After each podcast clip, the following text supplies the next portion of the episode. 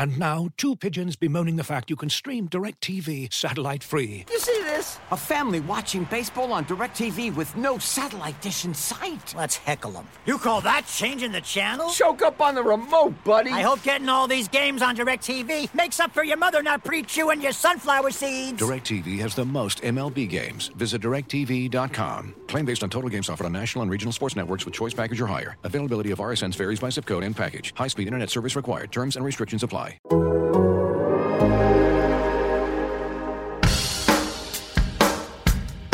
Ultimately, I'm going to keep saying it. Get 1% better every day. Just get a little bit better every day.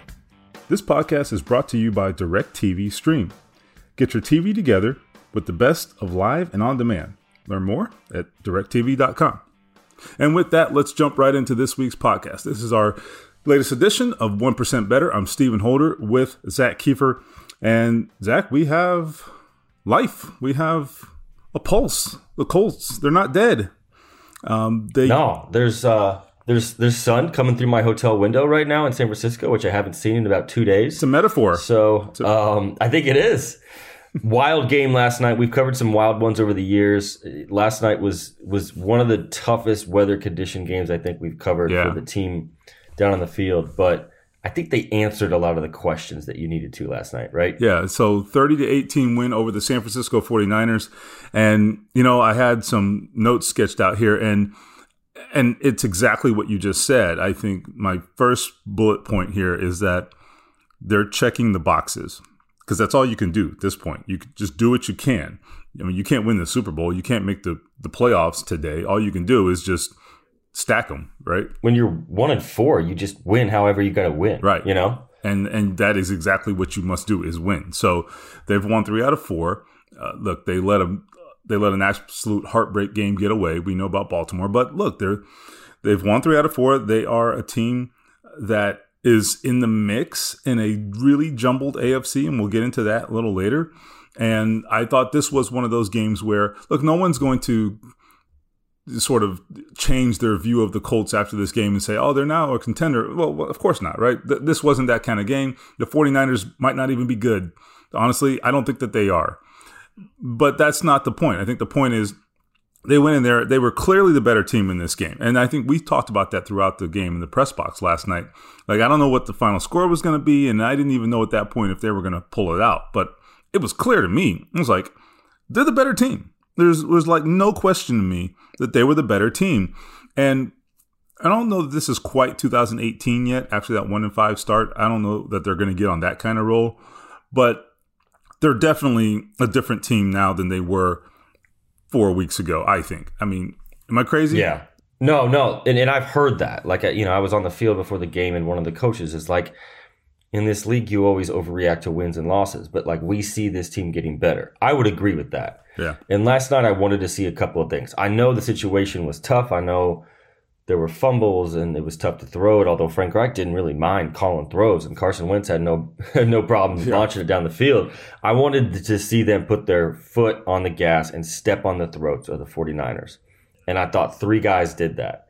Really, I mean, it stood out to me. Darius Leonard with the takeaway, which is absurd. We'll get into that, but that dude is just absurd Yeah. right now. What he's doing on the bum ankle, and I thought we really started to see what the offense is going to look like for the next three, four, five years. And I don't want to omit Carson Wentz from this category, but the future is is Jonathan Taylor and it's Michael Pittman. These guys are not the triplets of old. They're not Manning, Harrison, Edge. Like they're not but they're the new triplets, right? I mean, Yeah. this is the new trio of offense, and this is what it's going to look like, and this is who they're going to build around. And damn, you wrote about Taylor and I wrote about Pittman. Those guys were studs last night, and you could see the future on the field. You know, after JT's fumble on the first play, Carson turns to him and said, We're going to keep going to you. You're the best player on the field. And then late in the game, Frank going back in his mind to Baltimore saying, You know what? I'm not going to be conservative. I'm going to throw it to my best player. And Taylor and then Pittman going up and getting it in the rain and making the best play of his career so far. Um, you know, as JT said, primetime players make primetime plays. Those two were the best on the field last night, and and that's the future. And I think it was them really stepping on the throats of the 49ers and, saying, we're not going to have a collapse like we did in Baltimore. We're going to finish this. It's going to be ugly, but we're the better players on this on this field right now, and they needed that in a couple different ways. Yeah, and this was one of those games where ugly is acceptable for sure, and and as you, we've already said that, so I'm not contradicting you. Yeah, so I think you do what you got to do. They did that, and you know, look, they're now three and four. They've got a massive game against the Titans next week. Got to have it. And as I said, we'll get into the AFC picture a little bit later. Even though there's a long way to go, I think it's really interesting already, and, and there's some interesting sort of developments shaping up. And, and so you hit on something there. This is not I mean, not the most important thing in this game, but there have been, you have heard this, and I have heard this, a lot of conversation from fans in previous weeks. Frank Reich, what is he doing? Uh, I don't know about this guy, and I get it, right? Football or fandom in general is emotional, right? And so the fact that it's emotional means that you are reactive. It's like like that coaching staff member was telling you, right? We we are all reactive. Right. So right. I get it. I'm not. This is not a criticism. I'm I'm trying to make a point here. And we were getting a lot of that, especially after the Baltimore game and some of those things. You know, why didn't they? Why weren't they more aggressive? And so, what did we do? We always do this. We huddle before we talk to players and coaches a lot of times, just to make sure that like all the questions that are pertinent get asked. Because there's nothing worse than going in there after the game. You get 10 or 15 minutes, you get one shot and they're on the plane. And if you didn't ask the question, you're just, you know, you're just out of luck. So what did we do? We talked about this in the press box. Like, hey, you know, and I thought it was Bob Kravitz who brought the point up. And it was great. He said, you know, what about how they went and took this game at the end there and just basically went for the win, went for the jugular. And what happened in, in Baltimore? I remember asking Frank Reich that evening, hey, you had an opportunity on a third down and you basically just kind of like ran it up the middle and settled for a field goal, which they missed with a hurt kicker. Yeah. We talked a lot about that yeah. on this podcast. Right. And so we went down to the press conference with the intent of kind of like really circling back to that and saying, hey, you did learn from that. And you know what? We never got the chance to ask because Frank Reich jumped right in and said, yeah. damn it, I learned something. He says, I, he literally referenced the Baltimore game. I thought that was really interesting. And then, you know, to, that, that throw to Michael Pittman that you're talking about. And I think just generally throughout the game, they were way more aggressive than I ever thought they were going to be in that game. And I love it. I love it. Right? I mean, if those shots are there, hell, trust your guys and take them. And they did. Wouldn't Wouldn't you trust Michael Pittman right now? The way he's drawing PIs. I mean, all day. And so let me just wrap this up real quick, and I'll let you comment. But the point I want to make here is that on the other side of the field, you had Kyle Shanahan, who I have no idea what he was doing. I think Kyle Shanahan is really, really smart. I have no idea what the hell he was doing last night.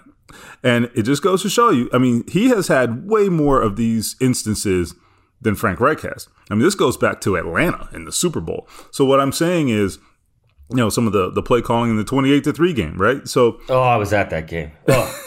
right it actually happened and so it's interesting like you know so i'm not sitting here i'm not here to tell you that frank reich is is coach of the year no i mean whatever you can feel however you want but i'm just telling you this guy has his act together and I can't. It, it can be so much worse. Okay, look around the league at some what some of these coaches are doing.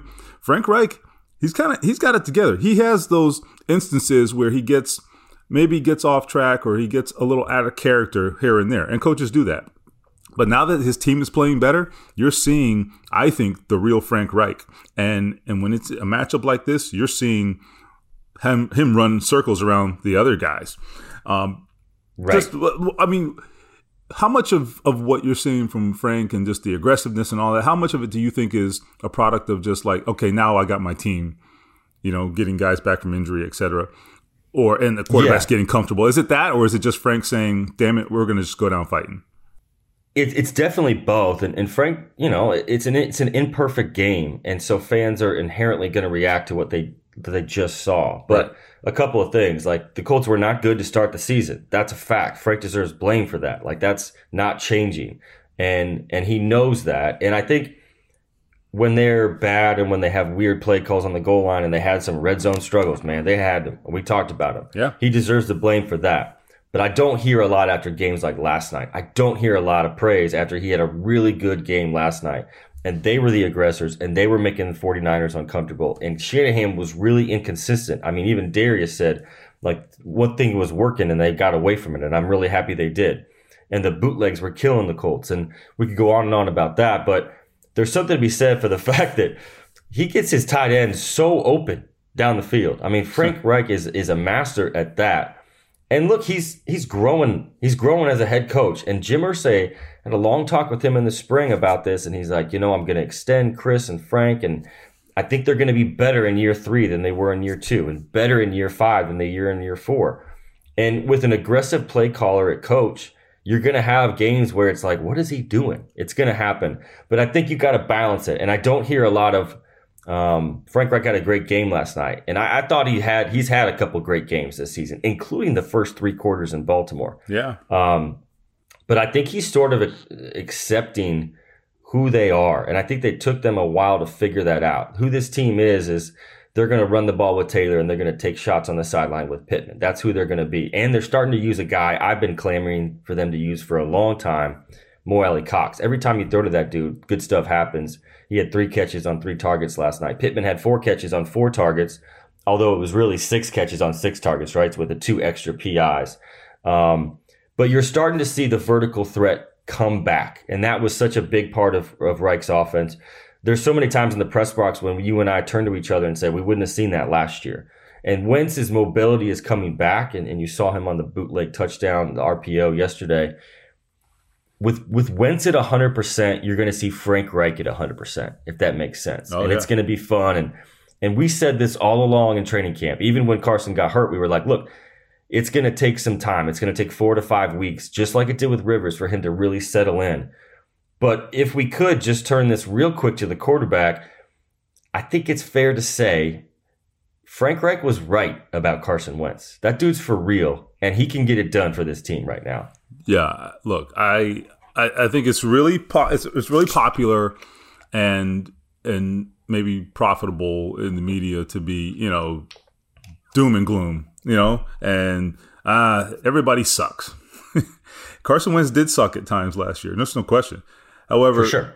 look, I mean, watch the games, pay attention, and you see what you see. And and and the other thing is listen to the coach. I know it's it's easy to want to find or um, or be contrarian or or just you know find fault, but this man, every single year he's been here, has been absolutely right about his quarterback situation. He told us that that he would figure things out with Andrew Luck, and you saw a progressive, you saw uh, an offense progress over the course of that season. To by the end of that season, I thought they were a top five offense at the end of 2018, and just in terms of efficiency and big plays, all of that stuff. 2019, Luck retires. Look, I think he got the absolute best out of Jacoby Brissett. We've never seen Brissett play better. That's for sure. Look at the way Jacoby Brissett has played this year. Okay? I don't. I don't want to. I don't want to. You saw it. We saw it a oh, few weeks ago. I don't right? want to watch any more of that. That's that was literally worse than anything he produced in Indianapolis. Very true. And so, look, Frank Reich has to be a factor there. Then Philip Rivers, coming off, it was very much a Carson Wentz situation, coming off one of his worst years. Obviously, he had had a much bigger body of work, so you know you gave him some benefit of the doubt. But man, it was rough. And so, what does he do in 2020? He has an incredibly efficient season, and he gives them the absolute best shot to maximize what they had on offense. And so, or at least you know what he in terms of what he could do. So this year, Frank sticks his neck out, and this is one of the first things I wrote after the deal got done back in the spring. Like Frank is putting it all on the line here, including with his general manager, who was like, "All right, buddy, I trust you, but I don't know." Okay. yeah, Chris was pretty honest about it. Right? I mean, I come on, let's did, we can we can share some of these private conversations now, did, right? Did you guys watch? You guys out there? Did you watch the tape of Wentz last year? Yeah. Like I'd have concerns. There were he was there was concern right there with that guy's tape. Yeah, and and I love that. Like you know, look, it was kind of behind the scenes conversations. We both had them, right, with with both Frank and Chris. But like, you know, Frank was gun ho because he loves everybody, right, and he loves his guys, and he believes he's he's got to. He's a coach. Chris Ballard was kind of like, you know, I hope we're right. I trust him. Yeah, he was like, but, well, he was right about Rivers. I mean, Frank Yeah. is like the offensive GM. Like, let's just be honest. I mean, Yeah. Chris Chris had a big role in the draft with Pittman and Taylor, but I mean, when it comes to quarterbacks, and th- this is this works. I mean, you you let the coach who decides how the offense is going to be run, you let them pick your quarterback, and they've had such a revolving door, right? Four quarterbacks in four years. People forget how hard that is to tailor your system to these very different skill sets. Um, but you know, I, I do remember what Frank said in the spring, and you asked him, and he said, "Look, I have no problem sticking my name out and putting my reputation on the line for guys that I believe in." And it was a little bit of a risky thing to put his name and his reputation on the line for Carson Wentz, considering how poorly Carson played last year. But seven games in, right? He knew it. I mean, he saw it before we did, and um, I think I think it, this is going to prove him even more right over time. And I still think that this thing is still a work in progress. I, I still think they're on the front end of this. I don't think they're they're necessarily in. I don't think they've necessarily hit their their stride yet. They have at times, but I think it can get better and will get better. Yeah, I really do because it, it was interrupted by injury, both to Wentz and to others around him. And now you get Quenton Nelson back. I thought the protection last night pretty good. I mean, look, you're dealing with Joey. You're dealing with Nick Bosa over there. So like, yeah. it- Bosa beat Fisher too much, but Bosa can beat anybody. but I think you know I can live with that. That guy came in with six sacks in six games, right? So like he's going to get pressure. Uh, Eric Fisher, I think last week admitted that he's not all the way back. Uh, I think he had he admitted for the first time. I thought that like this is it's harder than I expected. You know, like it's going to take longer than I thought. So I'm willing to live with that because I think that's just a, a product of circumstances, right? Uh, a, a tackle that's you know trying to get his legs back. An older tackle is trying to get his legs back after a major injury, and a premier pass rusher who just destroys everybody. Okay, I can live with that. But pass protection pretty good overall. And when Wentz has that, I tell you, that's gonna he's gonna be able to do good things. Here's here's what I love. Two things. Frank is saying, let's dial it up. And when you say that to Carson Wentz, you are talking his language, okay? He loves it. It's very much like Andrew Luck, all right? Andrew They Luck, see the game the same way. they do. They do. Remember what Andrew would say to us? I think touchdown, check down. yeah. and he- yeah, and he played like it. yeah. And I think that was a Bruce Arians line, but like he believed it. And he, he probably thought touchdown, touchdown, touchdown, check down. you know? yeah, And the so- first couple years. Right. And so I, but hey, you can't argue that it wasn't fun and it was certainly productive. So Carson Wentz is the same guy. And, and I think the good thing about it is that Frank Reich has, has given him that freedom and that, and that ability to do that, but also structured it in such a way where he's not putting him in bad positions either. You know, and, and Carson has to That's do the his best part. part. Yeah. That's the amazing part. Is, is Carson plays? I don't want to say a reckless game, but a very aggressive style. Yes. And the fact that he only has one interception is is the most remarkable part. Now, it was a fumble last night, and I watched the replay, and it did it did slip out of his hands. He did have Pascal wide open, and, and Carson said later, I was thinking six. It was going to be a shovel pass. You can't have those in, in the in the red zone, but that's the key because Carson is not having to make the heroic Superman type plays, thus, thus leading to turnovers. That's why this offense can still be aggressive, still push it down the field, but not turn it over. That's really the best version of this offense. That's what we saw late in 18. And, and we're going to have to see it Sunday against the Titans, who are who are rolling right now and as hot as any team in football. But with Wentz, don't you feel like you've got a chance?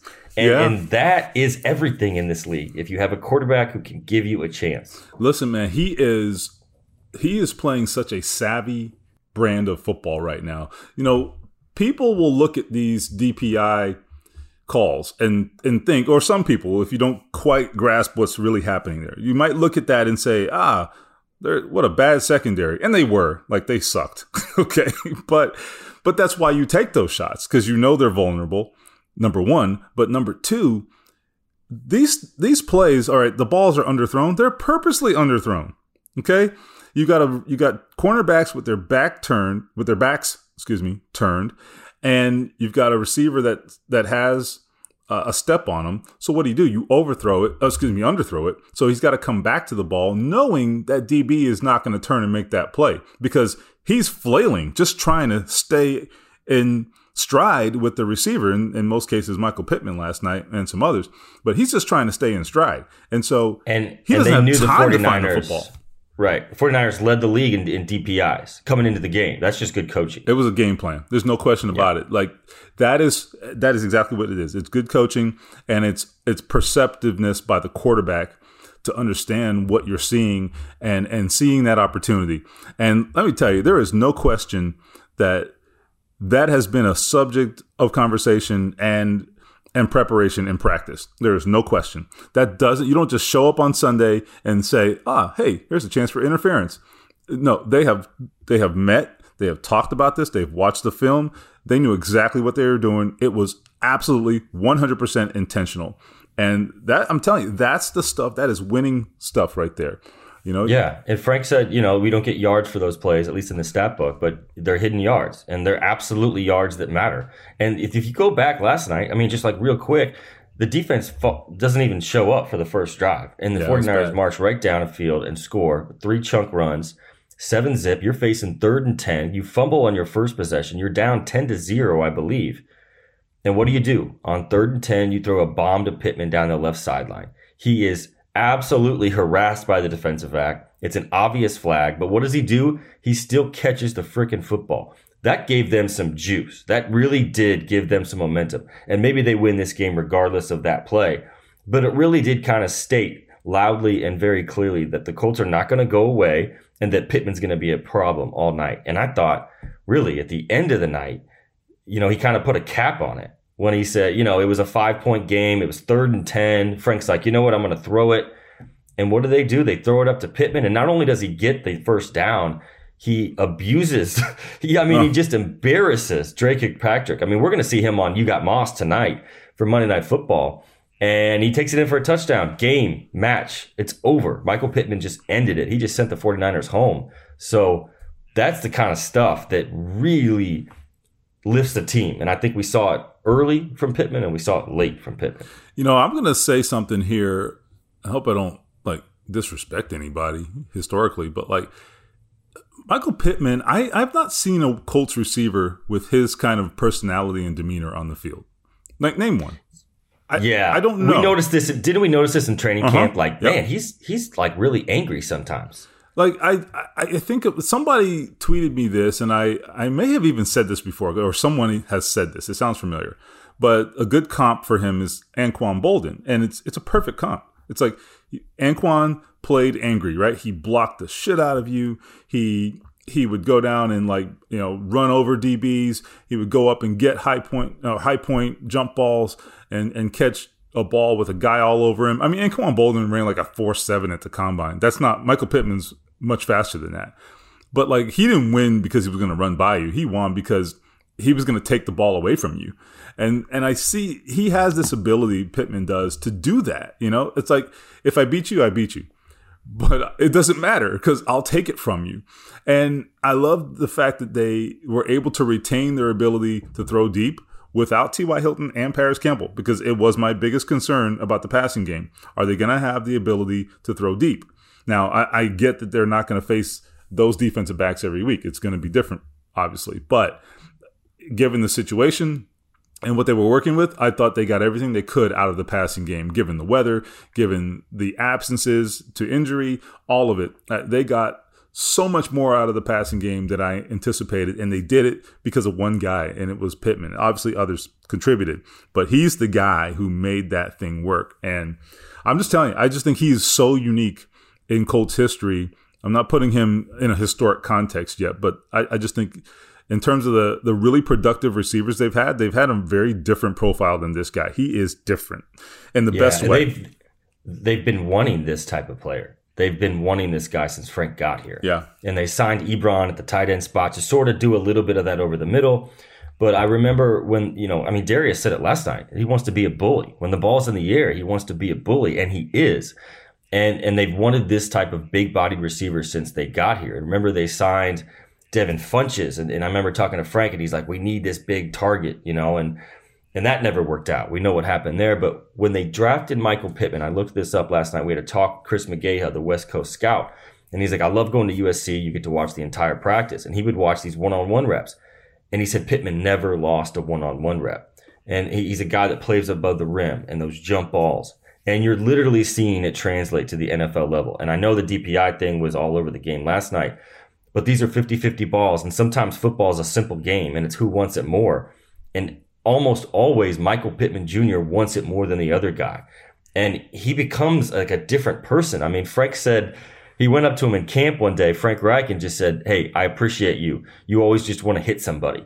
And there's something to be said for a guy that plays football that hard and it sort of exudes his his personality kind of comes through when the ball's in the air and he's and, and, and it's up for grabs right? Yep. and they needed that. It's not just the production it's the attitude. And he's he plays like he's pissed off and they needed that at the wide receiver spot. And i really feel like i mean this is very telling and i'll wrap this up but two guys tweeted last night after pittman made his big catch. Ty hilton said i see you. Number 11 and Reggie Wayne said Michael Pittman has entered the building. Now that's some pretty big praise from one of the all-time greats. And I really feel like Michael Pittman Jr. is going to be in the building for a long time. This kid has got a huge ceiling and he's got a skill set that they're going to love having on that sideline. Yeah, I couldn't agree more. I mean, Reggie's probably the the guy who had some elements of what we see from Pittman, but he didn't play like this.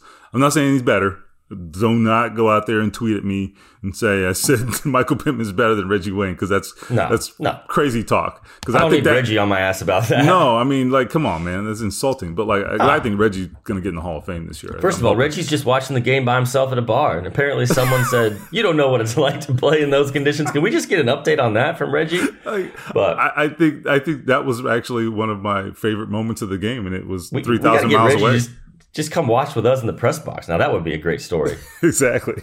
He can he can bring the drinks. It's fine. He can if he wants. That's cool. Oh, he'll bring drinks. He'll bring cigars. I mean, and he'll bring yeah. the good stuff. You know, so yeah, you know it's going to be uh, you know definitely out of our tax bracket.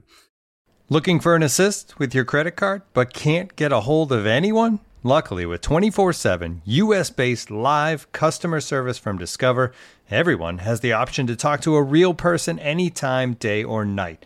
Yep, you heard that right you can talk to a real human in customer service at any time. Sounds like a real game changer if you ask us.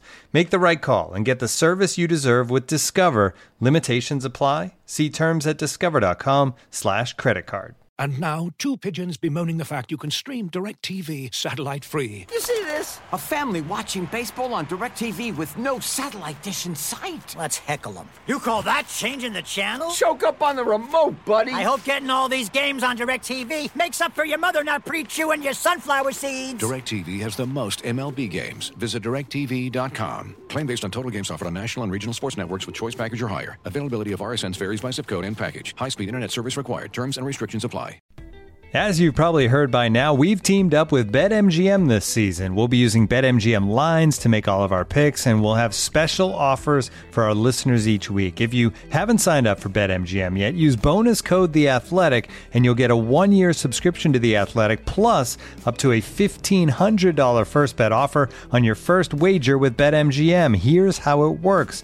Download the BetMGM app and sign up using bonus code The Athletic. Make your first deposit of at least $10. Place your first bet on any game and claim your voucher for a one year subscription to The Athletic. See BetMGM.com for terms. U.S. promotional offers not available in D.C., Mississippi, New York, Nevada, Ontario, or Puerto Rico. Gambling problem? Call 1-800-GAMBLER. Available in the U.S. Call 877-8-HOPE-NY or text HOPE-NY 467-369 in New York. Call 1-800-NEXT-STEP in Arizona. 1-800-327-5050 in Massachusetts. 1-800-BETS-OFF in Iowa. 1-800-270-7117 for confidential help in Michigan. 1-800-981-0023 in Puerto Rico. First bet offer for new customers only in partnership with Kansas Crossing Casino and Hotel. Don't forget, if you haven't signed up for BetMGM yet, use bonus code The Athletic, and you'll get a one-year subscription to The Athletic, plus up to a fifteen hundred dollar first bet offer on your first wager. So here's another guy on offense. I think that we have to uh, really cover uh, on some level, and it's obviously it's Jonathan Taylor. Look, this was not his biggest game from a statistical standpoint, and it wasn't going to be anybody's biggest game because hello, they were playing in an atmospheric river, I think, which is something yeah. I have never heard of. Something wild. Okay. So, anyway, that's a thing. So, anyway, this was, though, I, I thought a game that really demonstrated his value because it's easy to kind of see, all right, when there's a big hole and he bursts through it and he goes for 80 yards, you know, it's easy to appreciate that. Okay. It's a little harder to to really appreciate the little stuff that that moves the chains and turning a, a play that's a minus three run into plus four. I mean, that's a seven yard swing, right? I mean, those are plays that get you victories. They don't feel like it at the time, but when they accumulate over the course of a game, that is how you win. This guy gets more out of nothing than I ever would have imagined he would have uh, early in his career. Because early in his career, and he's in his second year, so that sounds stupid, but early in his rookie season, he was going to get just whatever was there, and that's it. That's it. He, he wasn't getting you anything more. And I thought that was so disappointing because I watched the film from Wisconsin. Like, this guy is a home run hitter. And yet, you know, it's a bunch of two and three and four yard runs. What is this? And so now I think he's understood. He has his learned so fast. I mean, look, th- this guy an Ivy League level uh, academic uh, performer in high school, right? We know he got a, he got admitted to the Ivy Leagues. So I don't know that that necessarily makes you a smart football player, but it certainly helps. And and when you have the kind of football intelligence and combine that with the football intelligence that Jonathan Taylor has, this is what you get. So he is setting guys up to basically make fools of them. it's actually uh, you really got to watch. But I'm telling you, it it's, is fun. It's beautiful running. It's beautiful running. If you if you love the game of football, yeah. And it's just something that I just hope everybody appreciates because I mean he's he talked about it after the game. He says, you know, you gotta you gotta string it out just long enough and and hold out to the last possible second to make your move because that makes the defender commit to an angle or to get him flat footed, to wait for you, or whatever it is. And see, he's so confident in his ability to, at that point, either kick it into gear or sidestep somebody because his feet are so ridiculous that he knows he can do that. And so he has, you know, because that's the question. Why doesn't everybody do that? Because they can't. okay. They yeah. can't. Physically, they can't. And so he has that vision and that sense, that sort of sixth sense that, that football, great football players have. He has that. And then you combine it with just an incredible physical talent and, and feet that move uh, just the way human beings are not supposed to move. Do you remember, real quick before I shut up, do you remember back in training camp when they would do the ladder drills? and you watch all the running backs go by, eh, you know, when they start practice, and you can see it. You can see the difference. You see Jonathan Taylor go, and then you watch the other guys, and you're like, there's no comparison. Like they literally could not do what he does. So in college, this is a tease for this big story I'm working on about 28. In college, he would do that, and his feet were so light that you couldn't even hear him during the ladder drills. And the other Crazy. running backs would get pissed off because it's like, how do you do this with 220 pounds? You know, at, at 220 pounds, how do you have feet that are that light? But you're right. I mean, it's that little stuff. And I had a really good talk with Scotty Montgomery, the running backs coach, about just those little things that you can see greatness in, in those little drills. And it's, I mean, you're right. I mean, he set up some runs last night that were, it was, it was really impressive. The vision is really what's when stood out to me compared with those first six or seven. Everyone's talking about the first six or seven games last year where he a little struggled then it just seemed to click. And he's been this maybe the second best runner in football since. Yeah, and I thought Carson Wentz made a great point. He said, "He says, what can't he do?" And the answer yeah. is nothing. I mean, he, they never threw him the ball at Wisconsin. They like never threw it to him. And now, like, granted, his hands on I think in the passing game they can be better, but that's I expect that because he's never really caught the ball. No one's no one has ever asked him to do that. But anyhow, he's he's now catching the ball and he's hitting home runs in the passing game. Okay, uh, he's also a good pass protector, which is essential. So you can play him on every down, and they they often do. And then he also uh, understands how to how to run inside, outside. I mean, so he just uh, he's the full package, man. And I'm just telling you, it's it's going to be difficult uh, to contain him, especially when now the the passing game is now stretching the field. I mean, the play action is just going to be lethal, and those opportunities are going to continue to be there. So that's the evolution of the offense. Frank Reich is really smart. Okay, this guy knows ball. He knows what he's doing. He's I think he's a fantastic play caller. But you know what? You're a lot better at it when you got when you got guys to work with like he does. okay. So when you got play action to Jonathan Taylor, oh, all of a sudden you're a better play caller. Okay. When you got a quarterback with the big arm that Carson Wentz has, oh, all of a sudden you're a better play caller, right? I mean, so, and, and you got a monster like Michael Pittman out there just mossing guys. Well, you're a better play caller. So yeah, mossing guys is the right word. We got to use that. he is. I mean, it's, it's fun, man. I, I don't know. I mean, I'm not, you know, I don't come at this from a fan perspective, but I just appreciate good football. I just appreciate players executing and doing it the right way. I, I, just appreciate that. I don't care what team they play for. And I see that with these guys, and that's fun. So I want to briefly hit on the defense because they do have two sides of the football.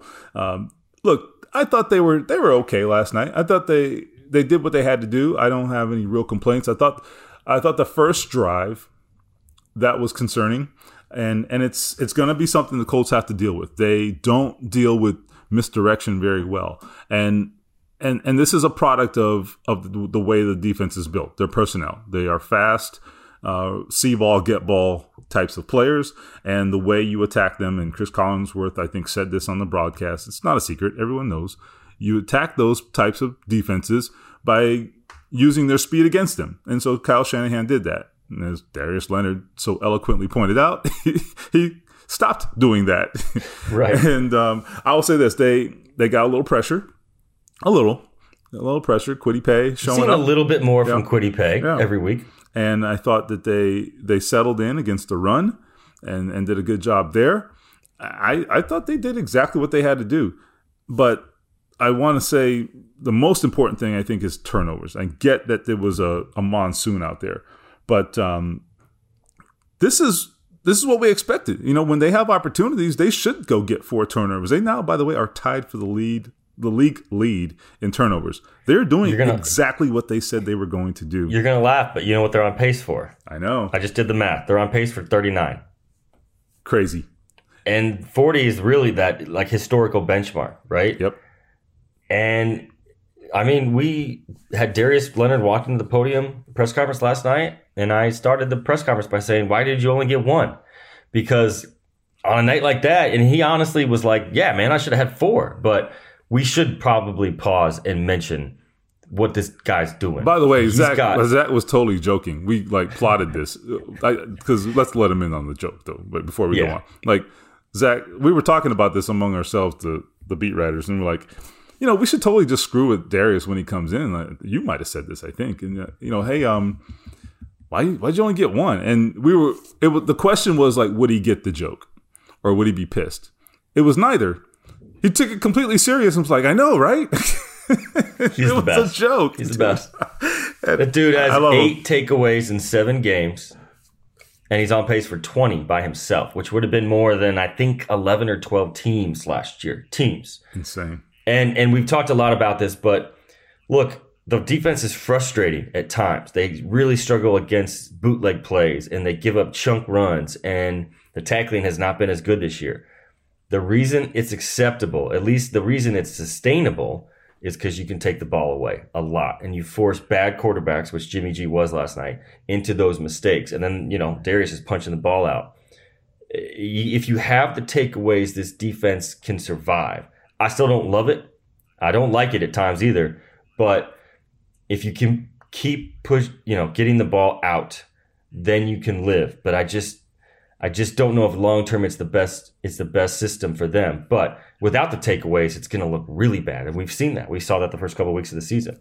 So th- there's, from an analytics perspective, um, if I understand this correct correctly, um, turnovers tend to not be like a really sustainable thing because they're a product of like you know, bad quarterbacks or maybe even weather, right? Like last night. or- Matchups, right? yeah, so like sometimes you get them in bunches, and then other games you don't get any, and so uh, there is a lot of thought that that tends to be the case, and I understand that. That makes a lot of sense. However, I think they're a little different. It does seem number one they have always, I think, under Eberflus been one of the higher turnover teams. So they're they're they have a track record of this. Not at this level, obviously, but but definitely they have history of this. So so they're good at it, and I think it's because they they coach it and they also look for players who who fit that mold, players who can produce turnovers. So so for them, it's a little more replicable than I think other teams. We'll see if they. I don't know if they can keep up this pace, and and if they can't, then they're going to have to get more stops. But but I will say that. I mean it, it is definitely more replicable for them than most teams, and and that's why you know they live a little dangerously. The bend but don't break philosophy is a real thing. I know they don't they don't love that necessarily. They don't think of it that way. But there's some truth to that. There's no question. Yeah I think without a doubt. we all see it. But uh, you know listen if if you if you get the takeaway then that's that is exactly what that is and they get more of them than anybody so we'll see i, I think they have it's inherent to to who they are as a defense they're always thinking turnover first and and maybe that leads to you getting run over by Derrick by Derrick Henry, like Darius Leonard did a few weeks ago, right? And you know what? He did it. He got up the next time and he went for the ball the next time. I'm sure. You know, so that's just what he does. That's what the rest of these guys do. And I, I want to make this quick point about Darius Leonard. I don't think he's had his take the turnovers out of it. I don't know that he's had his best season. Right? Uh, he has definitely struggled with that ankle, and you know he, Yeah. he's m- not made some plays that he would normally make. But if this guy were 100% and we're making all the plays that he would typically make, you throw in the way he's he's made these turnovers. I think if this was a better defense, this guy's in the conversation for defensive player of the year. It's just I mean, it's so incredible. It's not just I I think that's that's the thing. Like why are they paying him 100 million dollars? It's because this guy is elite in big plays. He is a big play guy from a linebacker position, just a standard linebacker. But he is he's a home run hitter on defense. That's crazy. Yeah, that's you, you pay for that one percent, right? You pay Yes. the guys that can do the stuff that no one else could do.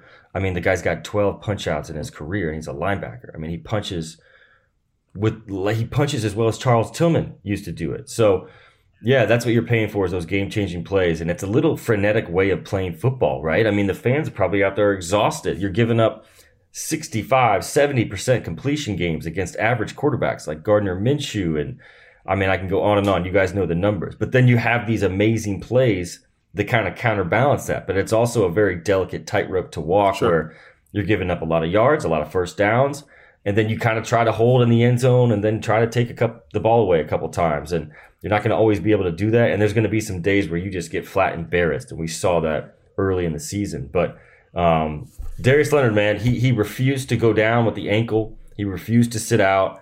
He's in the hyperbaric chamber every single night. He's watching film through the little glass, and he's on pace for 20 takeaways by himself. For goodness sakes, so um, he is a rare one, and I think this this season may not be his best season of football, but it might be his grittiest, and it, it might be the most emblematic of what he does and why he does it. Yeah, maniac indeed.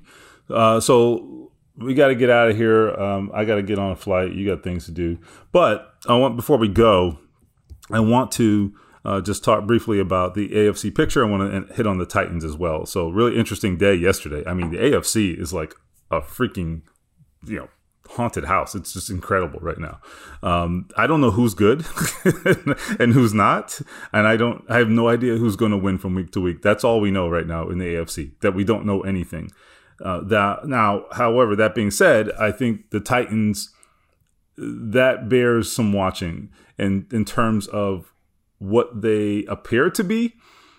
And so, I guess I want your thoughts. I mean they're five and two, but they also lost to the Jets, and I think had a really bad loss to Arizona. Not that that's embarrassing, but they they didn't show up that day. So, what are they? I, I don't know. We'll see them next week. They're the, they're the team to beat, that's for sure. They've at least earned that. And they're one of three teams that are five and two right now. And I don't think anybody would have picked the others. The Raiders and the Bengals are both five and two as well. But look, Tennessee, you know, you beat Buffalo on Monday night. You come back six days later and it, embarrass the Chiefs. But the Chiefs are bad. I don't think anybody would disagree with that. yeah, But look, the, the Colts, you know, they're three and four. They put themselves in position to be in position, right? That was what last night was about. And saw Chris Ballard on the way down to the, the press conferences last night, and, and, and he's he's mad about a certain call that just happened on the field. But he's also like, look, a win's a win. And last night in the rain, you take the win on the road, and you're happy because you give yourself a chance to do something next week. This is the big one. You lose this one, and I think the playoffs are gone. If you win, you're going to have a chance down the stretch. You've got some tough ones. You got Arizona, you got Buffalo, but you've got Houston and you've got tw- Jacksonville twice. So it's definitely room to do something. I like how the Colts match up against Tennessee. Maybe I'm crazy. Maybe I've covered too many Colts Titans games over the years. but I really think they could have beat them in Tennessee a couple weeks ago if Carson was at something better than 50% or whatever the hell he was because yeah. he couldn't move in the pocket and that really limited the game plan. And he missed Pascal on that touchdown and that might have been a difference. So I think the Titans might come back to life, but the Colts are going to have to win this one up front. Vrabel loves to have the trenches. I mean, that's his thing. He wants to be big up front and they want to win it up front. The Colts will not shy away from that. And the key here, I think, is if you get Braden Smith back at right tackle and you possibly get Ty back. That would be the healthiest this team has been since freaking August 1st, right? Yeah. When Carson went down. And and they're probably not going to be, you know, 100% or, you know, at their best, but God, you get those guys back against this team, that could be a really big boost and you're playing at home and that matters. Yeah, I mean, look, you don't think the Titans are going to turn on the tape and be like, "Ooh, boy, we got to deal with these guys, right? I mean, just like the Colts are are going to be, you know, buckling their chin straps. I mean, look, you think the Titans are coming into this thinking uh, we got this? no, okay, they know what they're doing. With. Tape of Jonathan Taylor and Michael Pittman last night, right? So, I mean, I think just in the in the you know interim weeks between the the last game and and this one coming up, the Colts are a different team, and so I think the Titans recognize that look, these teams know each other. They the Titans know what the deal is. So we'll see. But uh, I will say the one thing about the AFC, you know, talked about this game. If they lose it, the playoffs are gone, and that may be true. The other thing I would say, though, the counterpoint is that things are so jumbled right now that I don't know what the wild card picture is going to look like. It's interesting. That's true because that's true, and you got seven teams this year. You do. So you've got you got what uh, three wild cards, right? So you know it's it's going to be interesting. I think they'll be in the picture but but it doesn't matter. Here's here's what matters. Here's the bottom line is the only thing that really matters. If they're going to make the playoffs they're going to have to win some really tough games to do it because you can't do right. it all by beating the garbage teams. You can't do it. It's not enough that you're going to have to beat some of those some of those heavy hitters on your schedule. Otherwise you don't deserve to go that's what happens when right. you start. Right. You know, Last year you did it. You went. You, you beat the Packers, right? right? And then this year you got the Titans coming to town. Go beat them. You know, if yeah. you want to be a legit playoff contender, go beat them. It's one thing to beat the Texans and the 49ers and the Dolphins, who are mostly not good teams. Right. Go beat the Titans. Yeah. So I think this would be a, a defining win if they pull it off, and and I think it would change potentially change the trajectory of the season. It would certainly change how they're viewed if that matters. But it's an opportunity. Eh, look, if they're if they're going to get to the playoffs, you're not going to do it as I said by beating the garbage teams and and if you get there, it means the Colts really earned it. And that means, you know, look, they have an opportunity when they get there. So, baby steps though. Baby steps. So, we'll see how this goes. Um, too early to make a prediction. I'm not going there yet, but let's see how the week plays out from an injury standpoint. Right, right. let's make sure nobody goes on IR before we get into all that. So stay tuned. We'll we'll get into that uh, here in our coverage this week uh, in terms of how that game is shaping up. But big game next week. Colts are three and four. They've won three out of four, and hey, who knew? So thanks for listening. I am Stephen Holder with Zak Keefer, and this is one percent better.